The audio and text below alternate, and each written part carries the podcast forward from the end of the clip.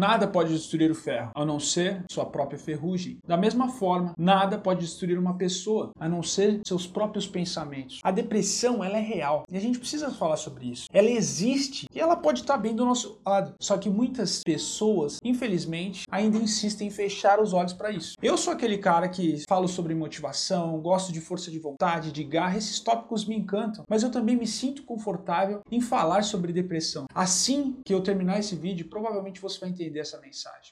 Segundo a O M S, mais de trezentos e vinte milhões de pessoas no mundo sofrem de depressão. A depressão é tão silenciosa, e olha só como são alarmantes esses dados. Ainda segundo a O M S, a cada quarenta segundos uma pessoa se suicida. A mídia ela não vai te mostrar isso. Mesmo assim, ainda tem gente que diz que depressão é frescura, que é falta de fé, que é falta de força, que é falta de força de vontade, de garra. Uma das coisas que eu vejo em muitas das situações é a falta de empatia, porque quem banaliza a depressão dessa forma é desrespeitosa, porque ela deve ser respeitada como tal. Ela é uma doença. E nem sempre uma pessoa que tem depressão ela vai ficar no quarto chorando. Às vezes aquele seu amigo risonho, aquela pessoa mais alegre, aquela pessoa que ela tá sempre disposta a ajudar, ou aquele amigo que ele tá sempre te colocando pra cima, que tá te apoiando. Às vezes eles são as pessoas que mais precisam de apoio. Às vezes aqueles amigos que estão atolados com dívidas, com problemas familiares, talvez sem propósito de vida. Aquele amigo empreendedor que quebrou diversas vezes, que se sente com baixa estima de tantos fracassos. Enfim, nós precisamos Precisamos ter um mínimo de sensibilidade e respeitarmos a situação do outro. Às vezes o que é simples pra gente pode ser muito complexo para outro amigo. Às vezes esse amigo, ele se sente num beco sem saída. E às vezes ele precisa de um pouco de atenção, às vezes ele precisa de um abraço forte, de um conforto. Recentemente, um conhecido meu, que ele era bem sucedido, tinha uma carreira brilhante, muitas pessoas amavam ele, ele simplesmente se matou. Ele não deu qualquer sinal. Então esquece esse tipo de estereótipo de pessoa depressiva. Se faça presente, mostre que você está disponível